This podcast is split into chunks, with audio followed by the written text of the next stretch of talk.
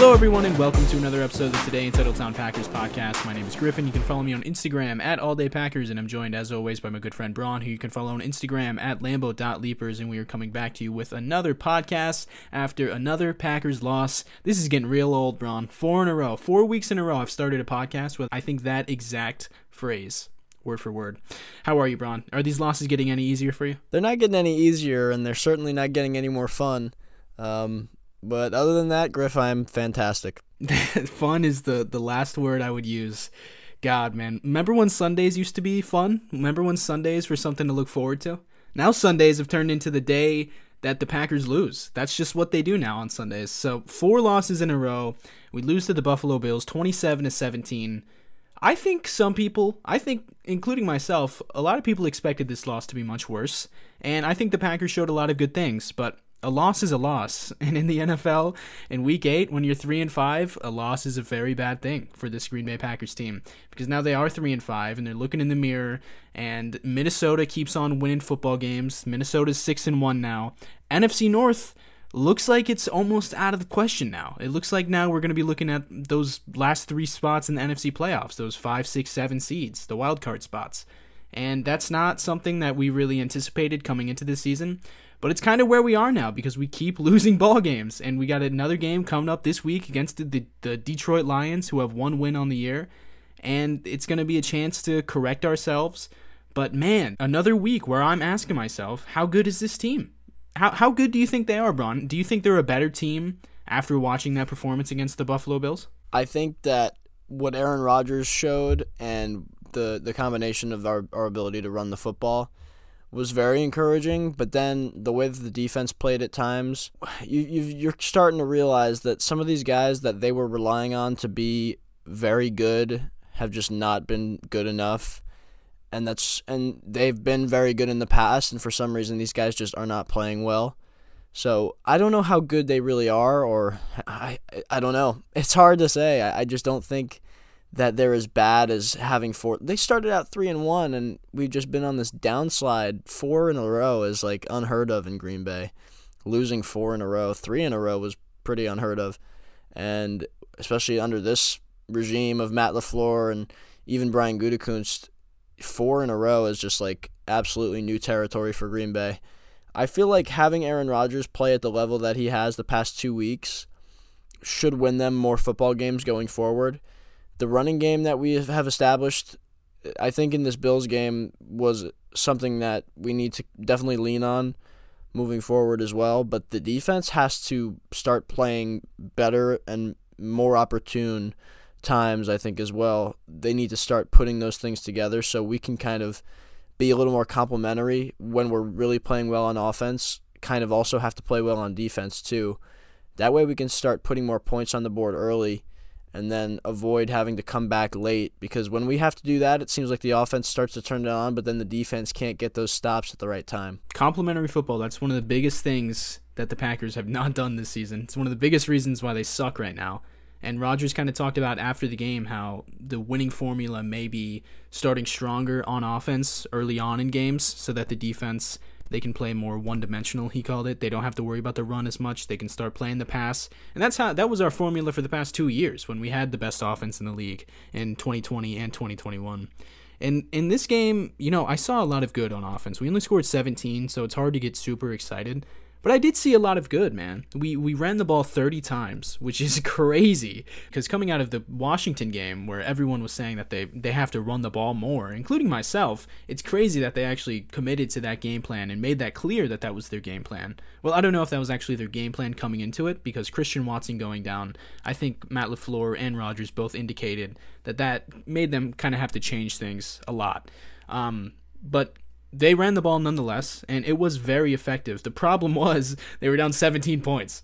So you can chalk that up to maybe the Bills were letting us run, because we always talk about that, Braun. Like when we were playing the Bears week 2, the Bears were running all over us, but it's also like, okay, go ahead, you're down 10 points, Fields can't throw, so who cares if you're able to run, right? And maybe that was a similar thing by the Bills defense, just letting us run it because we're gaining positive yards. We're gaining 7 yards a carry, but we're also taking 10 minutes off the clock when we're down 17 points. So the thing is that I do think that that is the best way we're going to be able to find success, because this offensive line, say what you want about their pass protection, but they were opening up lanes in the running game. They really were. And Matt LaFleur was calling some really elaborate run schemes beyond just standard Madden inside zone. He was calling a lot of counters and trap plays. And our guys on the offensive line, they're pretty athletic, and when they can get into space, they can move some people, especially when the Bills are playing us on defense how they were. You know, they were only putting 7 in the box or 6 in the box. So I think that is the best thing that we do on offense, considering the weapons that we have around Aaron Rodgers, and we're going to get more into the weapons later on. But I think that's the most effective thing we do on offense. The problem is we were down 17, but if we can come out like that earlier on in a game, which I think we will given the success that we had last night, I think that that's going to be a much better game flow for this team, let's just say. I think that was probably Matt LaFleur's best called game of the season for me. I would agree with that. I think totally. You're right. I feel like Packers fans mostly would agree. And it's not just because they ran the ball 30 times, because as you know, Griff, I'm not one of those people that's pounding the table saying we need to start running the ball more often. But I think it had mostly to do with the fact that the play calls that were being set forth were being executed, and they were very creative, things we haven't seen from LaFleur, including what it didn't work, but we had a flea flicker opportunity. There were some very creative run designs, like you mentioned. Things, even in the passing game, that guys were open. And that's impressive because we don't have a great group of talent at the receiver position. So you know that had to be the case. And to me, I just thought Matt, although there are some decisions I definitely questioned, and I've told you about those, Griff, during those games that we've seen these last 4 weeks now, including on Sunday. I had mentioned some things to you as well. But overall, this was, I think, his best game as a play caller for sure. Yeah, I definitely agree with that. I've called out his play calling numerous times this season. Last week, I called him out for just calling the same quick passing plays over and over again. You know, quick slants, stick, over and over and over again. Bubble screens, always, constantly attacking the flats. It was getting real old, and I feel like he knew it because he dug deep into his bag this week, man. You remember that, like, the middle screen to Christian Watson, the play he got hurt? That play was amazing, man. I love that play. There was a sweep to the outside on the left slide, Aaron Jones sweep, and like Romeo's running an end around behind him, and he fakes the pitch back to him, and he causes the corner who was, I put this on my story, the corner who was manning up on Romeo on that play totally did a double take, and he's running with Romeo while Aaron Jones, who has the ball, is running right by him. That was a pretty funny play. That play only went for like 2 yards, but still, you have to credit Matt LaFleur for the play design and the flea flicker. Also, that was also funny because even on a flea flicker, we've got no one open. I mean, yeah, so that lack of horizontal movement with the ball when we're and mostly in the passing game, it's just refreshing to see them do a little more downfield stuff. At least when you're looking at the middle of the field, you know, it was a lot more just yardage being gained, attempted yardage. I just think a lot of the times they're throwing too many balls at the line of scrimmage, or there are too many run plays that are basically behind the line of scrimmage, that they start behind basically, and they're asking these guys to do things when the Bills players and other teams we've played these past few weeks, then they get to start swarming, and then we're losing yardage on a lot of plays. That's been happening to us quite often in these last few weeks, but I think Matt LaFleur did a good job of trying to move the ball down, you know, downhill a little bit more as opposed to sideline to sideline. But the one thing, Griff, that, and I would, you know, I'll ask you this question of why you think we lost this game, but to me, when you look at what went wrong, Matt LaFleur, the one drive in the third quarter, and this was coming after the Bills kicked a field goal, and we were down by 17, and this is in the third quarter. We have another drive where we ran the ball a lot, maybe double-digit times, barely threw the ball, and this is when we're down 3 scores, knowing we have to score 3 times and get multiple stops against the Bills in order to just tie the game.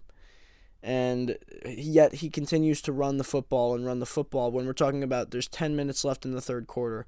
Now there's 4 minutes left in the third quarter. And by the time they finish this drive, it's close to the end of the third, and they are still not in a position to where they feel like they've got a shot. And I get that there's a whole other quarter remaining, but they took way too much time off the clock.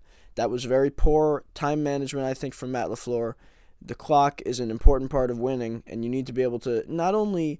Because when you look at the statistics from the game, we had a stronger time of possession than the Bills did, but in the end, that didn't do us any good because the Bills were scoring at will quite quickly, and we were putting together these long drives, and they weren't always ending in points. So that's the main issue, and I think that may have cost us an opportunity because I think they should have gotten to the stuff that Rodgers was doing off schedule, the hurry up, that 2-minute drive type stuff where Rodgers can kind of take control, and we saw him let it loose, make a bunch of plays, throw multiple touchdowns in those environments.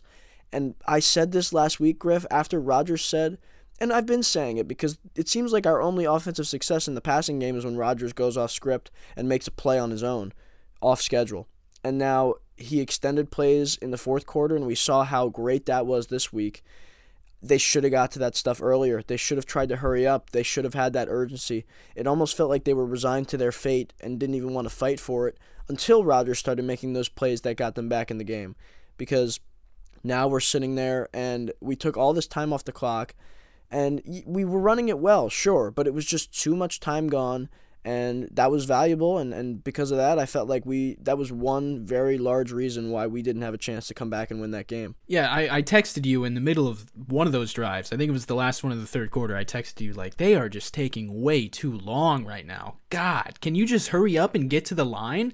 It's not even a problem with them running it, but can we just get up to the line quicker than right now? Like, oh my God, Aaron, what are you running down the play clock for? It's a run play. Just snap it. Just give it to Jones. Why are we taking so long? That was really annoying. But the drives in question right here is we open the third quarter with the ball. We go 8 plays, 4 minutes and 40 seconds off the clock. You know, not too bad. But that's the drive that ends with a touchdown, offensive pass interference, and then we end up kicking a field goal. So then the Bills get the ball, they kick a field goal, we get the ball back. This is the drive you're talking about, Braun. 11 plays, only 48 yards, and we took 6 minutes and 47 seconds off the clock. Oh, my gosh. Oh, my God. We got the ball back with 5:59 left in the third, and our last play was run with 14:12 left in the fourth. God, man, we're down 27-10 right now. We're down 27-10. Get up to the line, man. This is why we struggle in games, because Matt LaFleur consistently makes mistakes like that. And whether it's, we talked about when they're benching Royce Newman and Jake Hansen gets hurt and then they put Royce Newman back in. I mean, that's a defeated player you're throwing back into the game. And that's even funnier now because Jake Hansen is hurt, Royce Newman's healthy, Elgton Jenkins goes down in this game, can't play, and Zach Tom's the one who steps in. So going back 2 games ago to the Jets game, it's really funny that they put in Hansen when Royce gets benched. Hansen gets hurt, and then Royce goes back in. Like, you've got Zach Tom sitting right there. And now they've got Zach Tom in. It's just like, first of all, why is it so difficult? And then here's another thing. Matt LaFleur is blindsided when David Bakhtiari can't go. Why don't you have your players prepared to come into the game? Why are you not preparing Zach Tom? Like, if David can't go, they know leading up into this game he was questionable. Why are they blindsided? Oh, my goodness, we didn't expect that he wasn't going to play. Zach Tom... Yeah, you're talking about last week. We didn't even talk about that last week when Bakhtiari, surprise, can't play. Exactly, right? So that was a big issue, right? They're so blindsided. Okay, that's fine. I get it. Because he had been playing. Maybe they thought it was just a little discomfort, whatever. They should be preparing these guys. Zach, you need to be ready to start, and we're ready for you to start. But instead, they're blindsided. It changes their whole offense. They have to start. Why are they not prepared for that? You go into this game. Elgton Jenkins has a foot injury. He's questionable. Be prepared for the fact that he may not play, especially with how conservative they are as a medical staff. You'd think Matt LaFleur would not be so shocked and blindsided by the fact that a questionable player couldn't go. Why are they all of a sudden now so terrified and so scared? I mean, yes, put Zach Tom in. But, like, again, why is it Zach Tom as opposed to a guy like Royce Newman when it was Royce Newman just over 2 weeks ago? What's changed since then? Because we've had an entire training camp and an entire multiple weeks of football to see that, A, Royce Newman is terrible, and B, Zach Tom is rather good compared to him. Yet we put Royce Newman in after Jake Hansen got hurt. And we put Jake Hansen in over Zach Tom in the first place. Yeah, Hansen going in the first place was head-scratching. So what's changed in the last 2 weeks that's made Matt LaFleur feel like Zach Tom is better than Royce Newman when he felt like Jake Hansen might have been better than Royce Newman, but Zach Tom wasn't? This is the thing. Like, what? I don't get the logic. The decision-making is poor. He makes irrational decisions. I don't think LaFleur has done a great job this year at all. And I think he's very knowledgeable about the game. You watch his press conferences, and he describes things very well at times about their process and what's going through the team's mind through certain situations, whether it's on offense or defense, rationalizing some of the things that many fans and even the media have concerns about. But then you look at some of these decisions, and you're still puzzled by them, and we're losing a lot of these games because of the things that he's doing.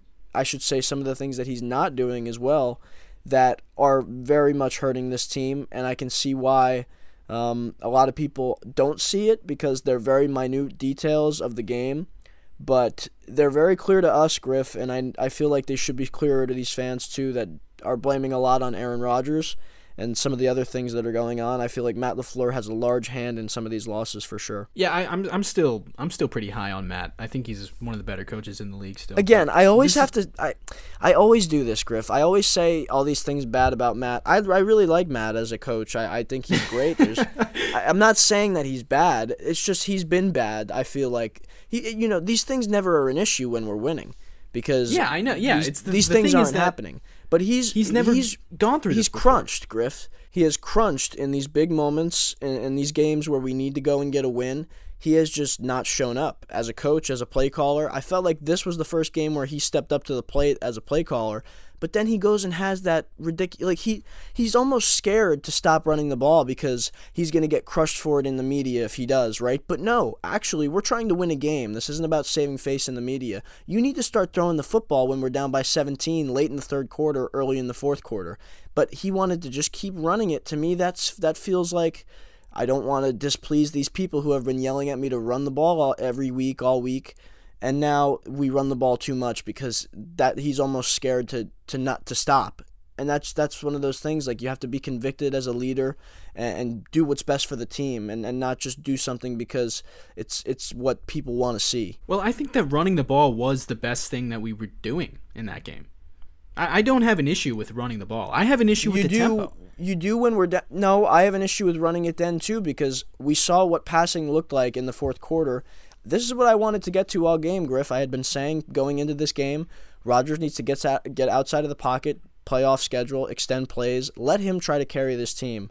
And by the time they started doing that and letting Rodgers get to some of his stuff, it was too late. If they did that in the third quarter... But I don't think that it's a guarantee that if we started doing that in the middle of the third quarter, it would go very well. Because did you see the passing offense in the first quarter? It was trash. Griff, he wasn't getting outside the pocket at that time. Okay, so you're saying he needed to... Yes, that was my thing going into the whole week. He needed to run a 2016-style offense.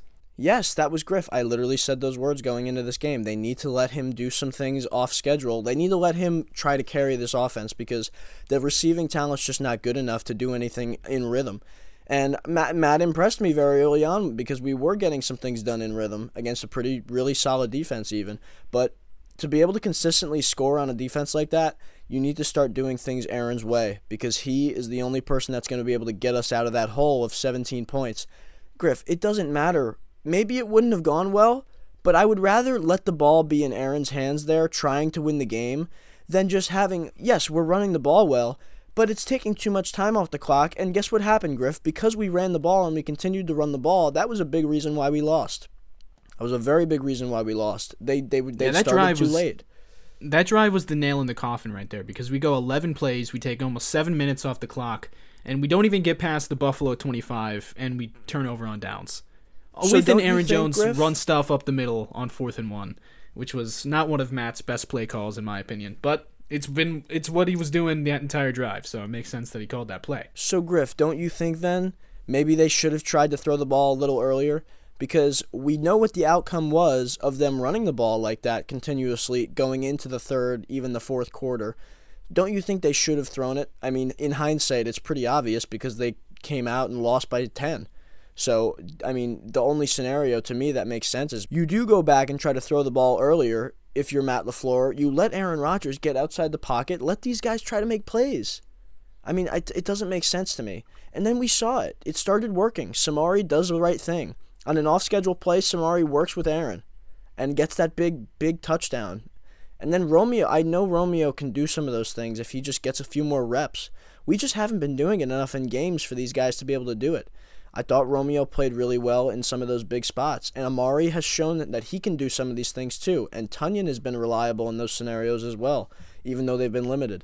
I just feel like they'd be better off doing a little less thinking and a little more instinctual stuff when these young guys are really trying to be perfect at all times. I think sometimes you got to let them just play football. And it's a little, like, people always used to describe Aaron in 2016 as it was always backyard football, it was draw it up in the dirt, whatever. But I feel like sometimes it's the easiest thing for these young guys to just be out there, feel their instincts, and not have to think about being perfect all the time and running the offense, which is very complicated, and it's a very sophisticated offense that relies a lot on knowing where to be at all times and even knowing what the other guys around you have to do. I feel like it would be better for these guys to just maybe focus a little bit more on the instinctual part of the game, that human element. When you're in the middle of the field and Aaron's rolling to his right, know how to get open. And some of those things we saw. But again, too little too late at that point, even though Rodgers probably, I think, 100% had his best game of the year, and he looked like the MVP of the NFL in that game, and he outplayed Josh Allen as well, in my opinion. Yeah, I think there's merit to that. I do. But in hindsight, my first correction would be just running with a little bit more tempo, because the running offense, there's no denying it was working. They were getting 5, 6 yards, 10 yards a pop. You know, we had some big runs in there. But the problem is we're taking 30, 35 seconds, 40 seconds off the play clock between every play when we're down 17 points. That was just infuriating. Get up to the line, man. Come on. It's not. See, you keep saying, Aaron, get up to the line. Aaron, get up to the line. He's got to get the play call from Matt, and then he's got to get it to his guys. I mean, that's the thing. Like, these are very sophisticated play calls. Plus, they're all designed. We talked about this, Griff. Every play that they throw out has multiple options within the play, so they can get the ideal play call based on the defensive look. So if they're going to hurry up, they can't just run the ball, because what if the Bills start loading the box, or they show a blitz heavy look, or that, you know, whatever, something that is going to make it difficult for them to run. They can't just go up there and run it like that, because the way that this offense is run, where the only time they can hurry up is when Aaron is going to be able to just start calling things off his wristband and they're going to throw the football. But when they're running the ball like that, they don't have the opportunity to just run up and run it. Because Matt LaFleur wants to get the perfect play call against the look that he's seeing. In order to do that, you have to kind of settle down, get the look, take the play call all the way down, and let Aaron decide what's best based on the defensive look, and then they run it, and then they hope it's, you know what I mean? That's the way this offense works. That's the design of this offense. Yeah, if you have an issue with that, I know that. I know you know that, Griff, but if you have an issue, that's a Matt LaFleur issue.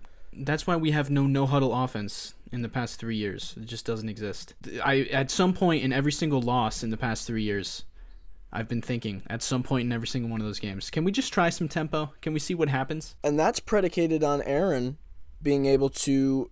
he can then go off the wristband, shout out number 2, number 4, throw up a hand signal to guys running routes, like we saw at the end of the game there in that fourth quarter when it started working.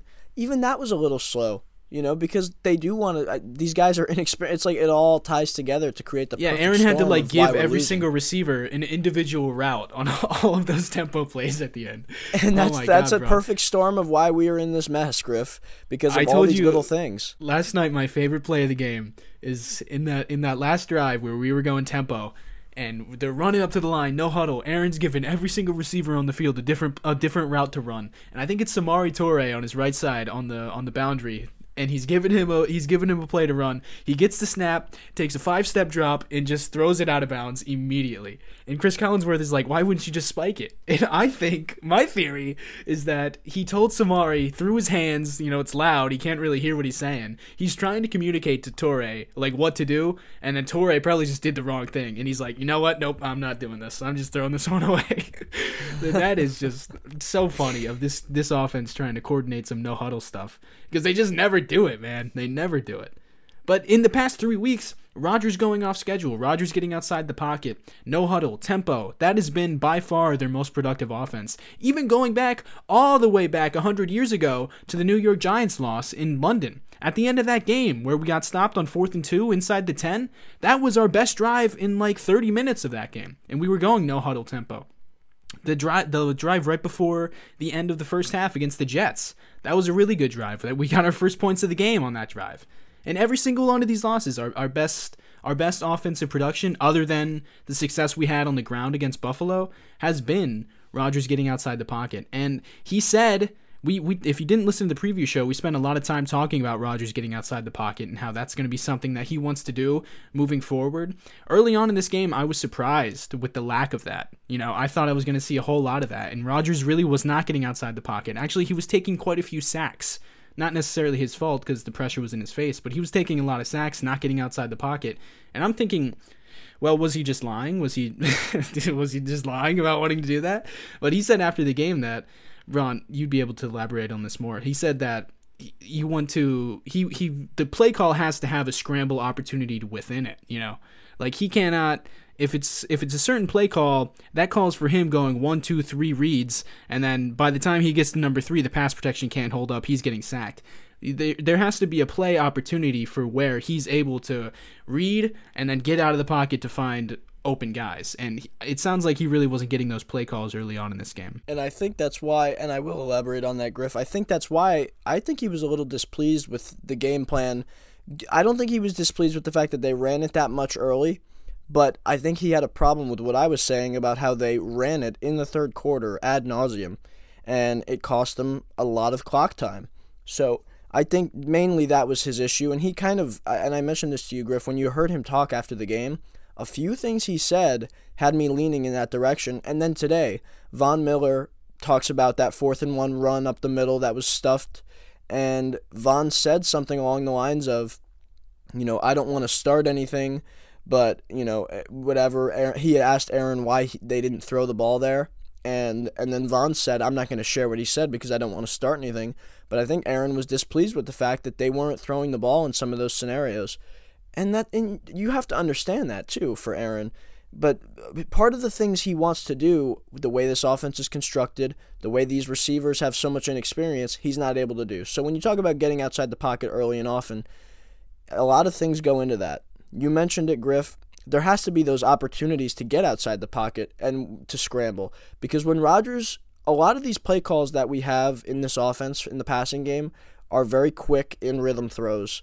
And most of the time, those were not open, but those opportunities were available to hit. So Rodgers is hitting those. And like you said, Griff, he usually has to go 1, 2, 3 in these reads. So he's looking in these different directions, and by the time he may look to scramble or have an opportunity to scramble, the pass protection is not going to be able to hold up through 3 reads. It's just not, against that Bills defense and the way that they've been playing this year, it's just not good enough, right? So Rodgers, in order for these kind of things to happen, they almost have to be designed opportunities to scramble and look for, then these receivers, right, like he's going to have to look for them. They need to know what to do on any given play when there's a scramble scenario, when there's that kind of, he's extending the play, and that's the drill, the scramble drill, and these guys need to know where to go. It can't always be this instinctual thing because he's not going to know where to go if these guys don't know where they're going or if Aaron's going to scramble out of the pocket. It's just so, it's hard to do that when it's not somewhat predetermined. I did appreciate the attempts at moving the pocket for Rodgers, like on the Samori Toure touchdown. That was really nice. It was because we really only see that. It looked like a Hail Mary attempt, you know, the classic Jared Cook 2016 against Dallas in the playoffs on the sidelines where like Rodgers takes the snap, whole line is moving left and he rolls left. Like we saw that a couple times just on standard plays, including the Toure touchdown. That was really nice. Those, you know, manufactured rollouts pretty much, I would call that. I'm sure there's a more formal term for that, but yeah, I appreciated that. And a lot of this offense, I told you just before we started recording, Bron, this reminded me a lot of, if you remember the Run the Table year, 2016, I feel like we can run the table, I really do. That all started after a Week 11 loss to the Washington football team in Washington. And that game, if you remember correctly, Aaron Rodgers played really well in that game. I think he had 3 touchdowns. He had that touchdown to Jeudy where someone jumped out. I think it was Su'a Cravens jumped at him and grabbed his face mask and he rolled out and threw a dart. He had a really good game that game. And that was coming off a three-game losing streak where Rodgers really didn't look very good. And then against Washington, he looked really good. He looked like an MVP, but the defense was so hot garbage that there was just no shot of winning that game. Then he says, I feel like we can run the table. And we end up running the table. And that is really reminiscent of this game, I feel like. I saw some real signs of improvement from the receivers, from Aaron Rodgers. Rodgers, he said that Tom Clements gave him his best game last week, but this week I think he's going to reset that record because he played phenomenally. He looked like the MVP. He was making those special throws that I said last week just weren't there, you know, whether that's because of the opportunity or whatnot, but he was making those throws. He was making incredible big-time throws. So I feel like this is going to be a real turning point, even in a loss, because you saw at the end of the game, Aaron Jones, A.J. Dillon, and Aaron Rodgers all on the bench sitting there laughing. And, you know, you watch the press conferences after. Matt LaFleur and Rodgers, neither of them are really like, you know, the past three losses, they've been at the podium just like down on themselves, angry that they lost. But this week, it kind of felt like they went into it knowing that, you know, our shot of winning this game is not very high. The Bills have such a good roster, and we're coming off a three-game losing streak. So I feel like next week against Detroit is really going to be the week where they put it all together. They score a lot of points. The defense plays well enough where we're not really worried about them. And I feel like that's when we get the run started. Rodgers said after the game that it just takes one win. It's only going to take one win for the momentum to swing in our favor. And then once we get back to that level, we were 3-1 at one point this season, you know? We were 3-1. We looked like a top 5 team in the league still. We're not this bad. We're not as bad as we've looked. And so I think if we're able to get one win, if we're able to put together a competent game on offense and defense, I think that's going to do a lot. All right, Griff, let's move on to this defense because there's a lot that went wrong. There was a lot of good, too, I feel like, with Jaire Alexander mostly. But there was some uncharacteristic bad play, and I kind of alluded to this early in the show. There are guys that just have not played well enough this year that I think Brian Gutekunst was heavily relying on being very good. I think Matt LaFleur, Joe Barry, these guys expected to play really well and just have not. Again, for better or for worse, they did that. Whether you agree with the decision for them to rely on these guys, they did. Darnell Savage being one of them, and he has had his worst year of football in his NFL career with the Packers. And his game against the Bills, to me, was just almost like a last straw type of game. He just played so poorly. He looked terrible. It was a ha-ha, Clint Dix type of game, I would say.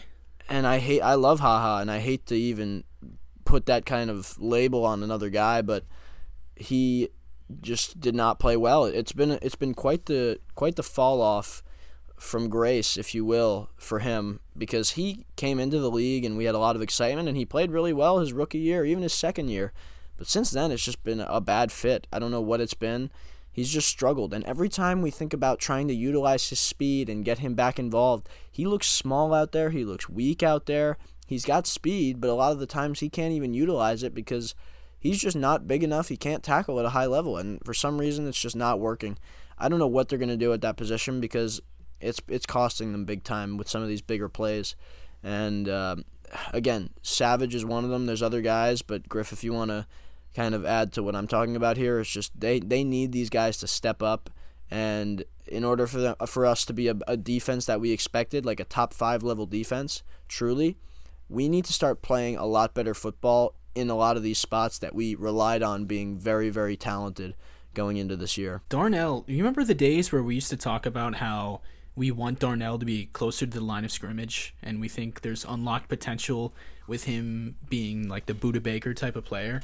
Like, that is just him anywhere near the ball right now is just a disaster. Like, we need to keep him 30 yards at the Earl Thomas role, man, because he cannot fit the run to save his life. He can't do it. He doesn't do it usually. And when he tries, it's a disaster. He can't tackle.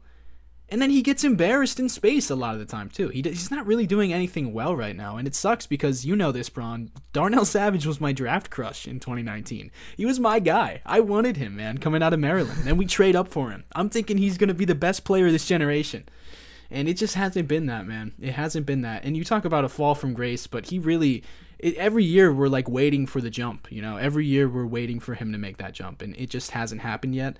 And I think this is just the player that he is. And a lot of people are comparing him to HaHa And I think it's very similar because HaHa was another guy who showed some promise, and every year you thought he was going to be one of the best safeties in the league, but then it tapered off to a point where he was one of the worst starting safeties in the league, actually.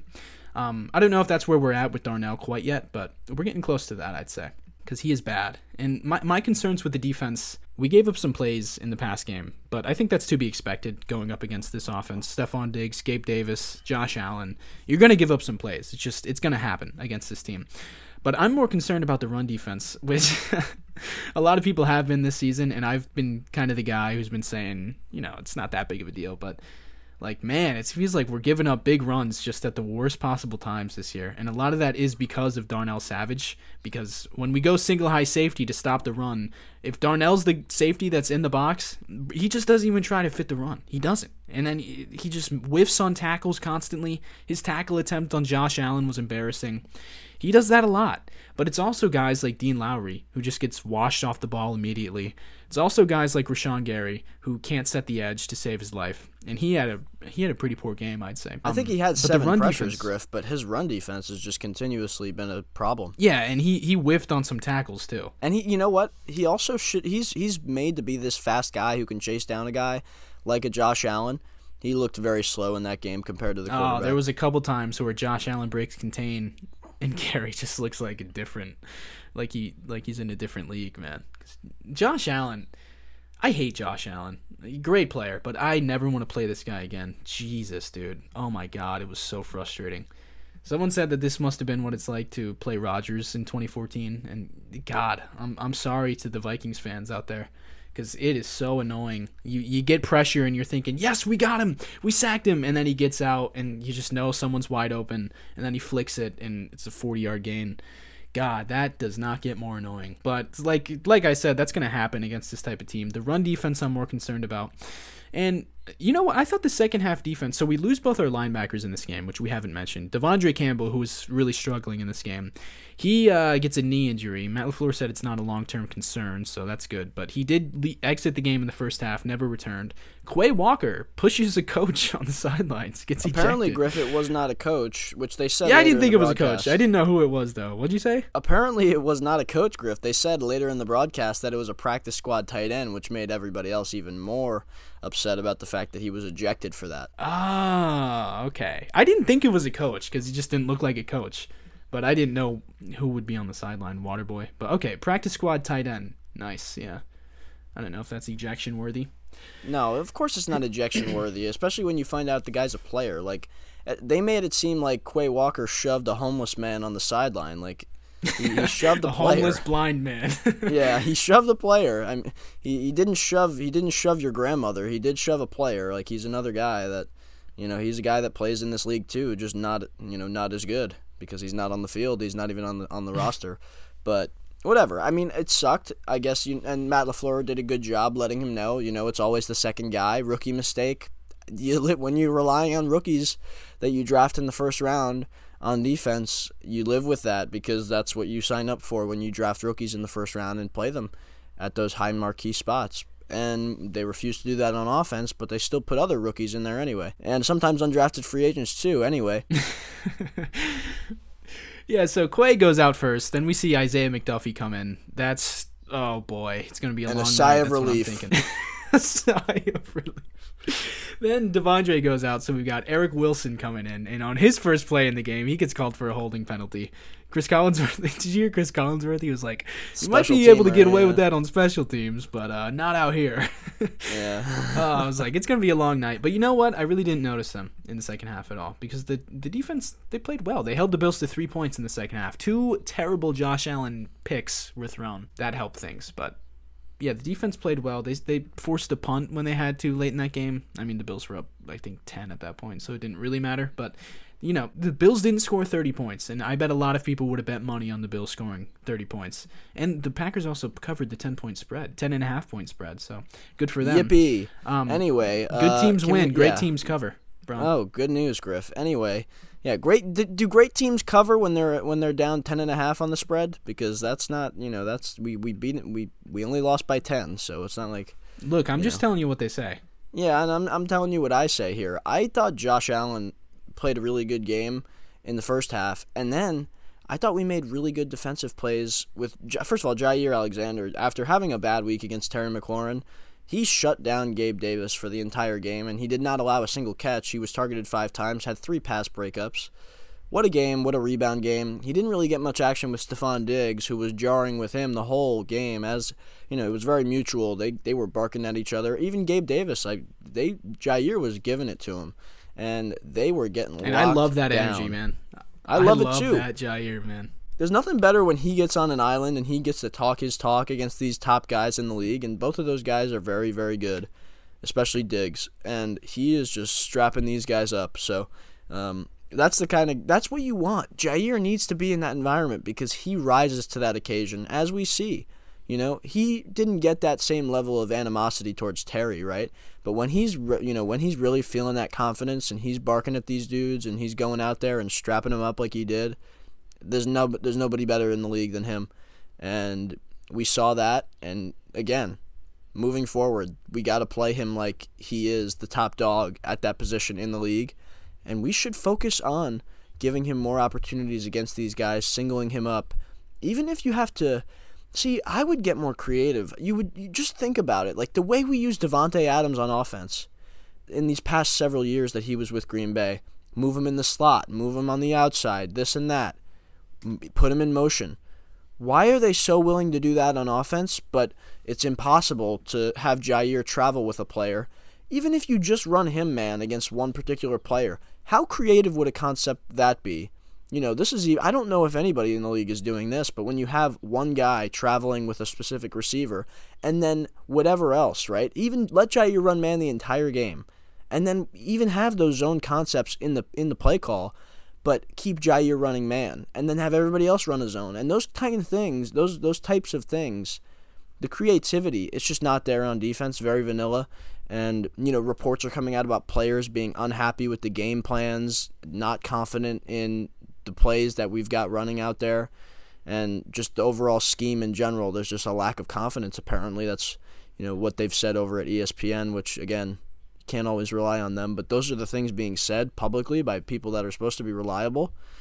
That makes you start to question some things, Griff. Joe Barry's a hard guy to talk on because I really have no idea what his players think of him. You know, we know that guys love Matt LaFleur. We've heard a lot of guys come out and say they love Matt LaFleur.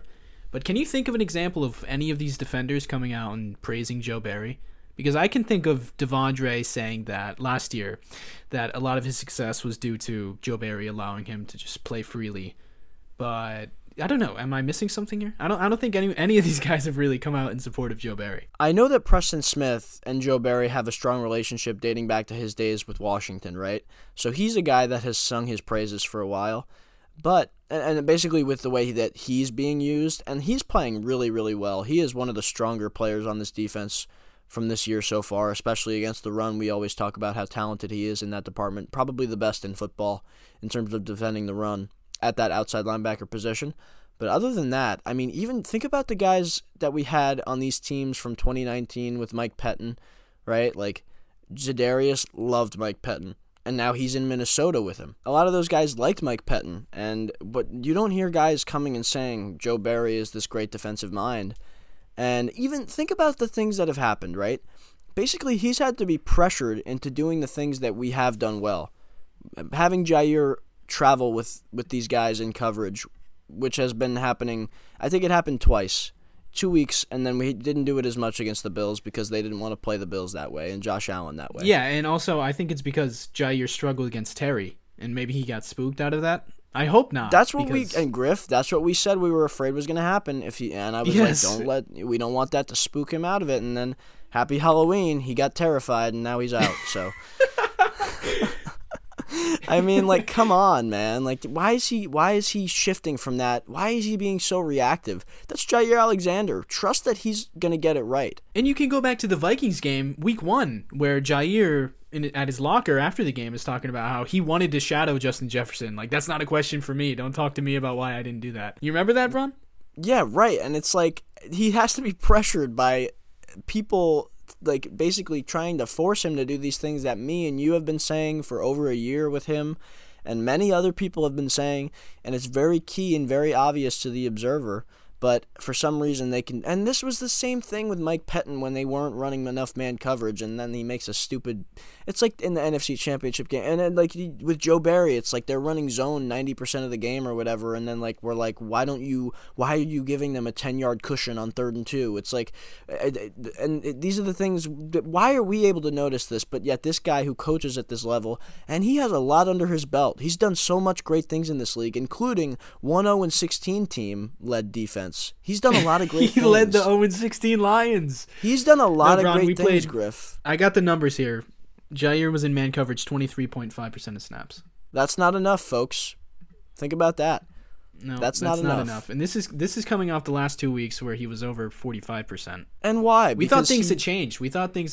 And then we go up against Stephon Diggs. You don't trust Jaire. Come on, Then look what happened. He burned us on many occasions. And look... I mean, I hope they learn from this, but it's almost getting too late to start learning because the test is tomorrow, folks. I mean, we don't have any more time to keep learning these things. You can only study so much. The test is tomorrow. Eventually, you got to have this stuff in your head or you're going to fail the exam.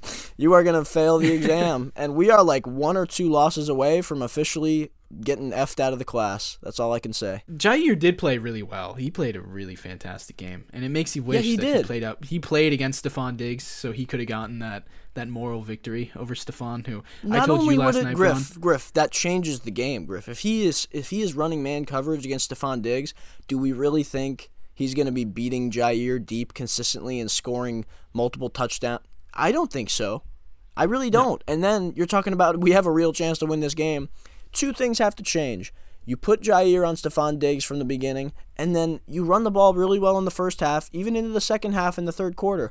But when it's late in the third quarter, if they do still get down in this scenario by multiple scores, throw the football a little more and let Aaron do the things that he really started doing well, but by the time he started doing them well, it was too late.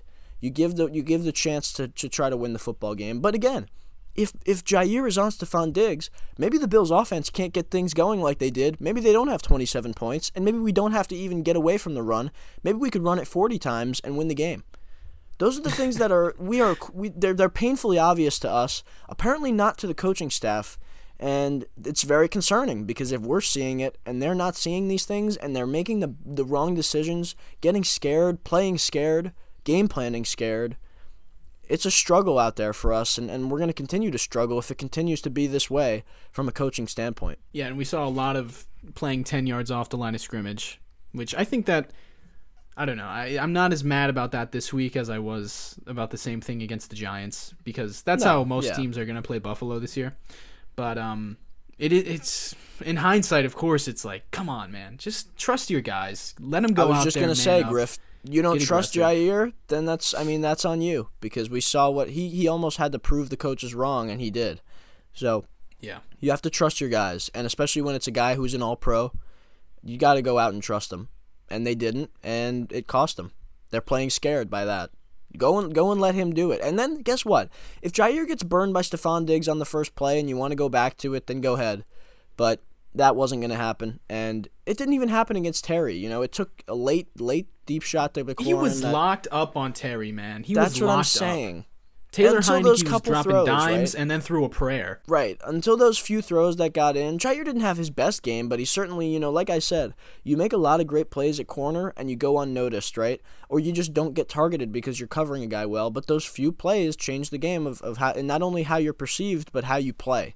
And that happened to Jaire last week, but I was never in favor of, now we don't put him man on man, because he had a couple catches from Taylor Heineke and Terry McLaurin. I mean, come on. Like, it's very silly. It's immature.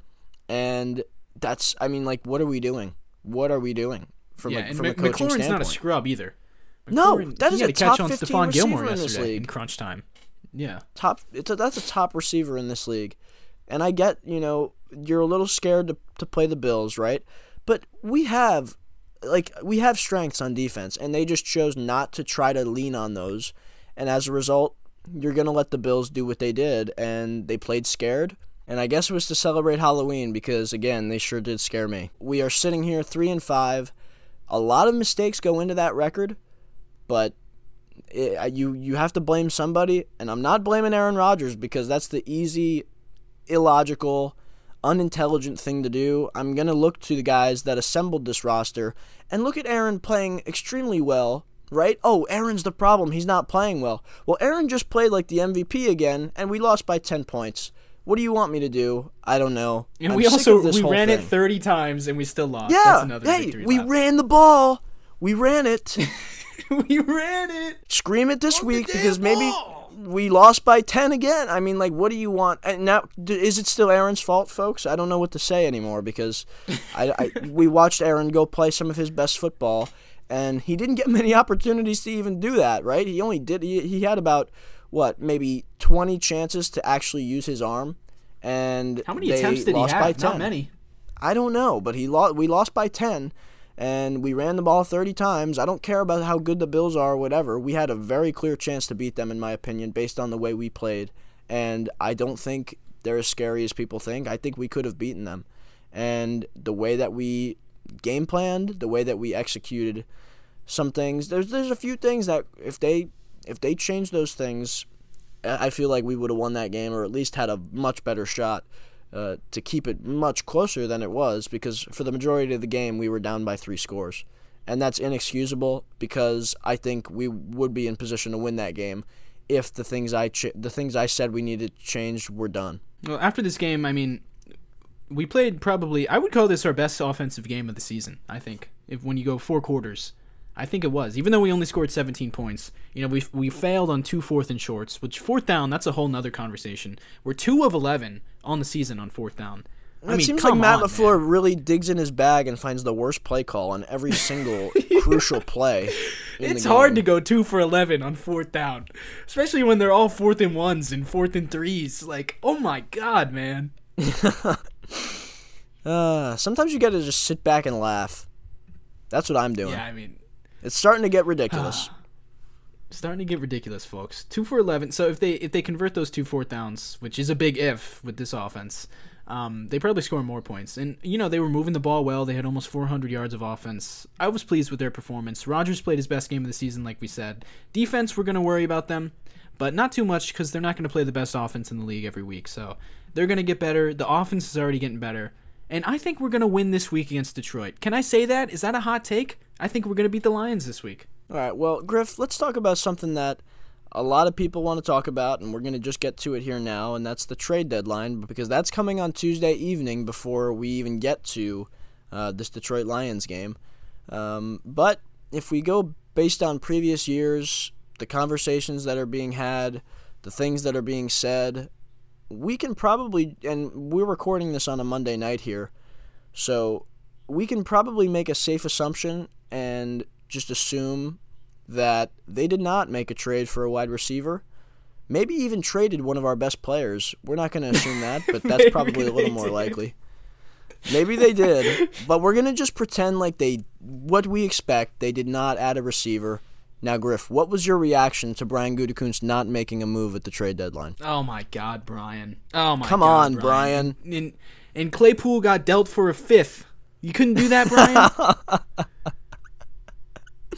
Come on, Brian. What are you doing? So just to clarify, if Chase Claypool is actually dealt for a 5th-round pick, then I'm a prophet because that has not happened yet in the real timeline. But in reality, yeah, Brian Gutekunst's probably not going to make a trade because he typically does not, and the media typically gets all of our hopes up and plays with us because we've got Bill Huber reporting that he has 2 sources telling him that we are going to make a move. There's a video of Mark Murphy allegedly saying something about Tuesday we're going to add someone.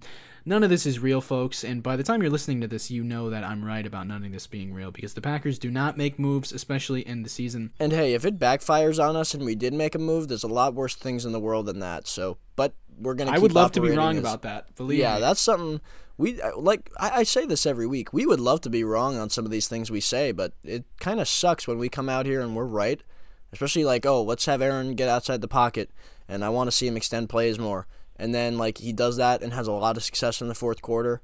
And it's like, well, we should have done that earlier. Like, sometimes you hate being right as a fan. But, I mean, we would love to be wrong here, definitely. Suffering from success. Yeah. It depends on the wide receiver for me, really, because I don't think a guy like Brandon Cooks is going to change a whole lot with this offense. I don't think a guy like Elijah Moore is going to change things.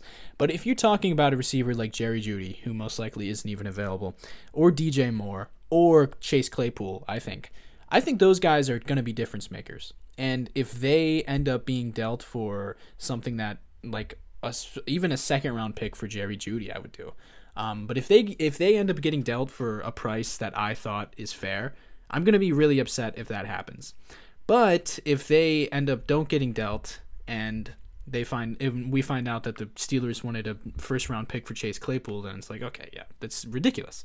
So it really all depends, and this is tough because we're trying to, like, predict what's going to happen and measure our anger based on these predictions. Fans might even be just like, okay, we didn't trade for a receiver, so, like, what am I listening to this for? But I think, like you mentioned, some of those guys make sense for Green Bay because they're on rookie deals and they can even extend them. You know, that's the kind of thing. Like, I don't think they want a rental. That's, you know, of all the conversations that you hear, I really don't think they want a guy that you're renting. I feel like Brandon Cooks is probably a rental. So as much as I feel like, I think he would be a difference maker because he's been a number one receiver on a lot of teams with a lot of different guys, and I think he could probably adapt quickly. Plus, he's had 1,000 yards the past two seasons. I feel like that's reliable. He's played with good quarterbacks, too. He's played with Breeze and Brady. And he's played with bad quarterbacks as well, so in case Rodgers gets hurt and Jordan Love has to come in. Oh, that was too easy, man. Oh, but no, I do think he's a very adaptable type receiver, and he could probably come in if he was to get traded to Green Bay tomorrow on a Tuesday. I feel like he could probably come in and play this coming Sunday against Detroit. And we would like to see that. But if it's a player that we do trade for, and he is a quality guy that's going to make a difference, that would be very pleasant surprise. But if it doesn't happen, again, this isn't great, and it's probably not going to happen. But there is the possibility of a guy like OBJ coming to Green Bay at some point. How real is that possibility? We're not going to be sure until we really know when his timeline is and when things start heating up for him trying to sign with the team. But until something like that happens, it's got to be the right guy, and it needs to be, of course, we don't want to overpay, I guess, but I do think I would not mind giving up maybe not a first next year, but maybe a first the year after that if to get a guy like DJ Moore or Jerry Jeudy. I don't think I'd do that for Chase Claypool, but if we're going to go and get a guy that can really make a difference and try to win this year, which I feel like I'd like to win. I don't know about the front office, but I feel like if we can go and get a guy that can make a difference and not have to completely overpay, I would do it. And for some reason, they continuously prove that they don't want to do these moves, but I think it makes a lot of sense, and it would help our offense for sure. We really couldn't have gotten 2 first-round picks for Adams. Imagine if we had the Raiders' first-round pick this year. It's like a top-5 pick. How did they not get 2 first-round picks? Wow. How? And I get that they wanted to maybe try to... See, the thing that was going around when that happened was they want to try to replace him quickly, and then they did what? They got Christian Watson. Quay Walker. Quay Walker. But they didn't even use one of their 2 first-round picks on a receiver. And it's like, why don't they maybe, if they want to really try to replace him, go trade. You have 2 first-round picks, so go trade up and get one of these top guys. But no, they instead didn't do that, and here we are again, because they replaced Davante Adams with practically nothing. Why do they just neglect the position? It doesn't make sense. And again, it's such a bummer that they're not going to go and make a move. They're not making a move at the deadline. It's just a bummer. It's like, are they really trying to win? Can they see that this is the biggest issue? Can they see that these teams that have won the Super Bowl, even gotten to the Super Bowl, the Chiefs, the Bengals, they both have tons of talent at receiver. Even the Chiefs now, they go and make a move for Kadarius Toney when they had Travis Kelce as their number 1 pass catcher after losing Tyreek Hill. Then they signed MVS. They signed Juju Smith-Schuster. They completely did everything they could. They have Mecole Hardman. They still have Mecole Hardman. Exactly. These guys are speedy. They're fast. They all can get downfield. We don't have anybody that can do that apart from Christian Watson in terms of getting downfield quickly at a high speed, that he's one of the fastest type players in the league. We don't have anybody that can really do that consistently. And it's just like they neglect the position. Tampa Bay has elite receivers every year, and they still do. And it's like these teams that get to the Super Bowl and compete at a high level, even the Rams, it's like they had Cooper Kupp, OBJ, Robert Woods, Allen Robinson they went and signed, Van Jefferson they drafted, And we don't draft receivers well whatsoever. So it's like we just have nothing at the position. We're probably paying the least salary of any team in the league, maybe apart from Chicago, to the receivers and that position group in general. We're probably not paying more than $12 million to that entire group. And that's just a rough guess, but like it's ridiculous. And I will never understand it. And it's one of those things that when you look back and if we don't get another Super Bowl with Aaron Rodgers, it's going to be that neglect that many should look back on and say, wow, what were they thinking? And this year's going to be the highlight year, assuming we don't win the Super Bowl this season, which isn't out of question. But if we don't win the Super Bowl this season, and let's say Aaron doesn't get another ring, this is going to be the year that everyone brings up when they talk about that. Because the year they traded Davante Adams, they had months and months of offseason to prepare for life after Davante. And their answer was 3 rookies, and Sammy Watkins. Yeah. Are we ready to wrap it up here, Bron? I would like to end it on a little happier note, but there's not much to be happy about, so. No, I mean, 4-game losing streak. You know what's there is to be happy about? The Packers, they're going to turn it around here. And we're gonna talk more in the future about what we talked about last night, Bron, which is the overall playoff picture and how things aren't as bad as they may seem right now, especially if we get a win this week, because all it takes is one win to turn this thing around, and we're going to be feeling better about it. But that's going to do it for today's episode of the podcast. Thank you so much for listening. You can follow the podcast on Instagram at Today in Titletown. Rate the show 5 stars on Instagram or iTunes and Spotify. You can leave a review on iTunes. Send us feedback in the DMs. Follow me on Instagram at All Day Packers. Follow Bron on Instagram at Lambo.Leapers. And make sure to tune in later this week where we will have a preview podcast for the Detroit Lions coming up next Sunday. The 1-6 Detroit, 1-5, I don't know. They've got one win. The 1-win Lions we will be playing in Detroit. So that's going to be a fun one to turn the season around, hopefully. Make sure to turn on the notifications so you can listen to that as soon as it comes out. And thank you so much for listening. Go Pack Go. Yeah, it's always Go Pack Go. Go Pack Go. Did you just question if you were going to say Go Pack Go? I don't know, man. I'm thinking about switching up the mojo. This team stinks. I'm going to say it because win, lose, or tie, got to say it. Thank you for listening, as always. I bleed green and yellow. We bleed green and gold, baby. Thank you so much. Go Pack Go.